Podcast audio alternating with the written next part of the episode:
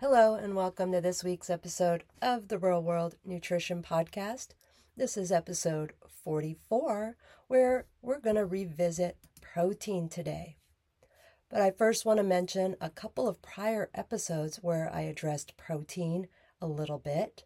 That would be in episode 15, when I addressed plant based versus vegetarian diets, and really a little bit of the concern that people have if people don't eat meat and whether they can get adequate protein. Another episode 27, where I address protein as both a nutrient and a food group. This week, I'm going to address what are protein sources in the diet, and then next week, I'll address where, or I should say, how much protein we need and how to eat it properly. So, this week, what are sources of protein in the diet besides meat? When I asked this question to a group of people, to students where I teach at a local community college, it stumps a lot of people. When I say, besides meat, I get a blank stare, some confusion. Is this a trick question? Sometimes I get a response, not entirely confident, eggs. And luckily, even if it's something that doesn't immediately come to mind, what are protein sources besides meat? Most people do get enough protein in their diet, and it isn't just from meat. It's not uncommon to, for people to think of only meat, which I'm using that term meat for any animal flesh that includes fish, poultry, and red meat. Yes, they are protein sources. They are also a complete protein, meaning they have all nine essential amino acids, which I won't go into the details of what that means in this episode. They are rich in protein. They're not the only source of protein in the diet, though. And even if someone doesn't eat meat every day, it is likely they are still getting enough protein even if one wanted to avoid protein. It would be nearly impossible to do so. Though why someone would like to do this, I don't know. But I did have a student ask me this what would happen if somebody avoided protein? And it, it, it is something that we do see. You see commercials or ads, or at a certain age, you remember raising money for starving children in Africa, in Ethiopia, that is what happens when we don't get enough protein. A starvation and um, protein deficiency can be a problem. We can also see that in older adults as well, much older adults. So, the protein, protein, the nutrient, is in all food groups and in virtually all food. The exception is pure sugar, and not just the white table sugar that people mostly think of, but any type of sugar like honey or agave would have no protein in it. And then pure fat, so olive oil or coconut oil or canola oil doesn't have protein in it. And butter has a tiny bit of protein from the dairy solids that's in it, but it's definitely not a protein source. So all foods all food groups have protein in them. While the protein food group includes a long list of foods, it's also in grains, vegetables, and dairy products. And it's also in fruits, but in pretty small amounts. Protein foods include eggs, nuts, seeds, beans, legumes, red meat, poultry, and fish. But there are plenty of sources of protein. And I'm going to include a list of foods based on different food groups. So in each food group, I'll list three foods. So I'm going to list some numbers here. But keep in mind, this is just a snapshot of a few things. So in the grain group, if we have a cooked grain like white rice, oats, or quinoa, if we had one cup of that, one cup of white rice has four grams of protein. One cup of cooked oats has six grams of protein. And one cup of cooked quinoa has eight grams of protein. So we get protein in grains. And in fact, gluten, that a lot of people avoid, is a protein found in wheat, barley, and rye. That's a protein. Okay, so next up, vegetables. One cup of cooked broccoli, one cup of cooked asparagus, one cup of cooked sweet potato flesh. Each of these has four grams of protein in it. So vegetables have some protein in it. I said, fruit doesn't have a lot, but one cup of blueberries has one gram, so it contributes. One cup of sliced peaches has 1.4 grams, and one cup of sliced apples has half a gram, less than half a gram. So, again, not a lot, but it will contribute. Now, in the dairy group, one cup of 1% milk has 8.5 grams of protein, and one cup of plain Greek yogurt has 24 grams of protein in it. So these are animal sources, obviously. So it's going to also be a complete protein. Now, one cup of almond milk, which is not a dairy food, has one gram in one cup.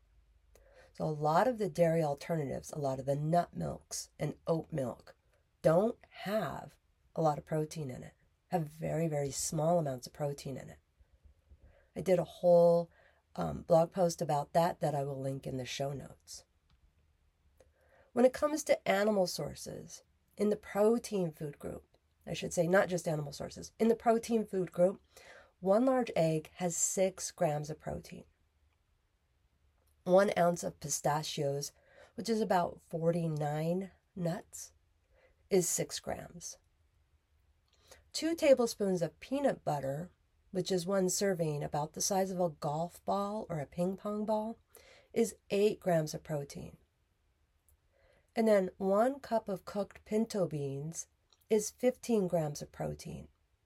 Though all nuts, beans, and legumes will be a decent source of protein.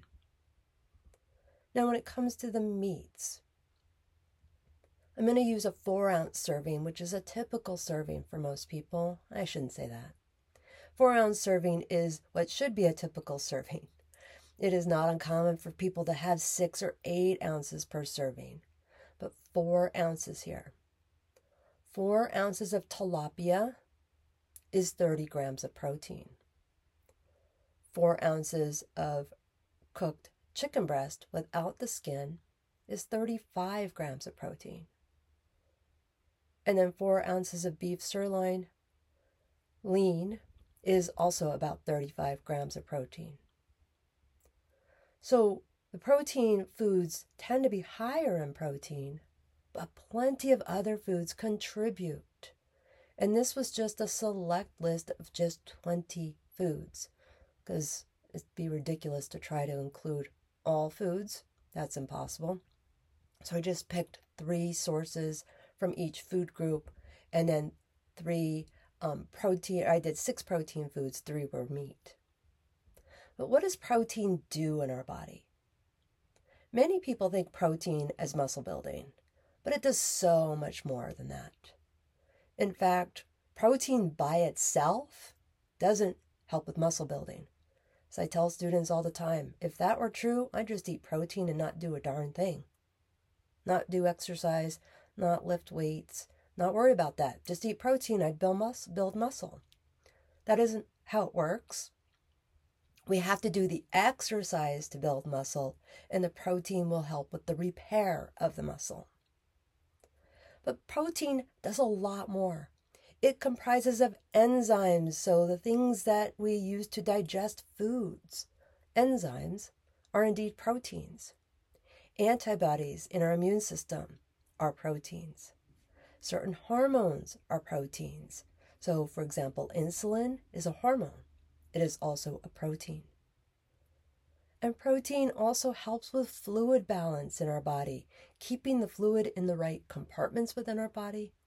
And it also keeps the pH of our body in check. And by doing that, protein helps keep the body from becoming too acidic or too alkaline.